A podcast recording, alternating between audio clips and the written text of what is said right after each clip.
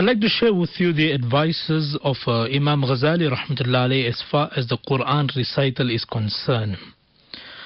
Imam Ghazali rahmatullahi mentions وتلاوة القرآن حق تلاوته هو أن يشترك فيه اللسان والعقل والقلب.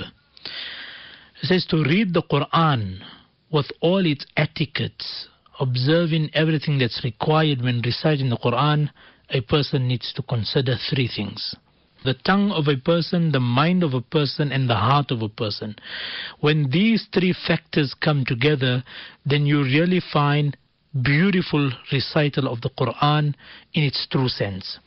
And he goes on to explain فَحَضُّ اللِّسَانِ تَصْحِيحُ الْحُرُوفِ بِالتَّرْتِيلِ As far as the share of the tongue is concerned, uh, the tongue needs to articulate the letters and the words in the proper manner.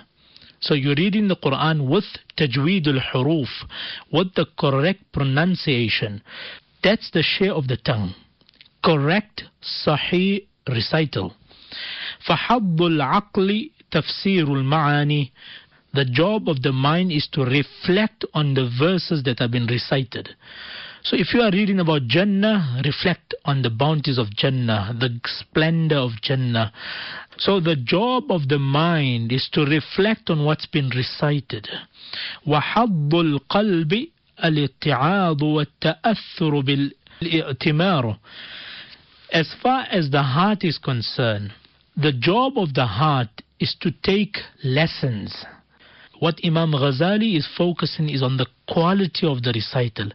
And he's saying the true quality of your recital will only improve when these three factors are found, and that is the tongue reciting the Quran of Allah subhanahu wa ta'ala in the correct manner, and the mind pondering on the meaning of the verse, and number three, the heart taking lessons from there.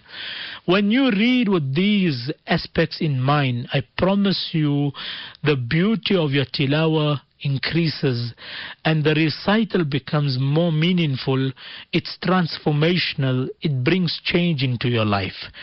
This is the kind of recital we should bring into our life. But you can only take enjoyment when it is read with its proper etiquettes.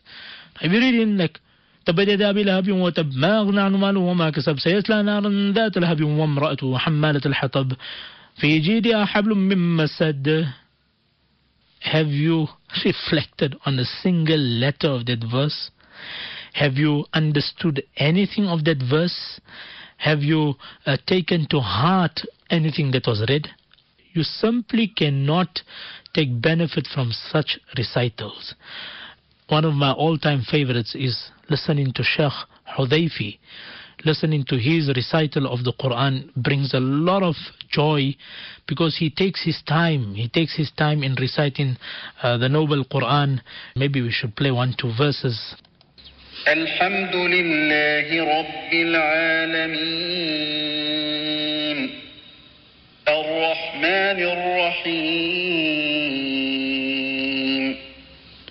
مالك يوم الدين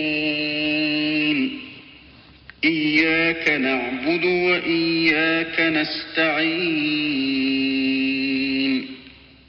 اهدنا الصراط المستقيم. صراط الذين أنعمت عليهم غير المغضوب عليهم ولا الضالين.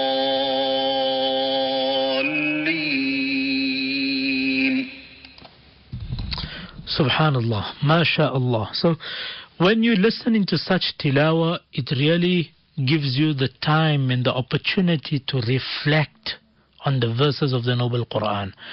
Once again, Imam Ghazali rahmatullahi mentions that there are three factors that a person needs to keep in mind when reciting the Quran. That the person should bring the correct pronunciation of the letters and the words of the Quran, number one.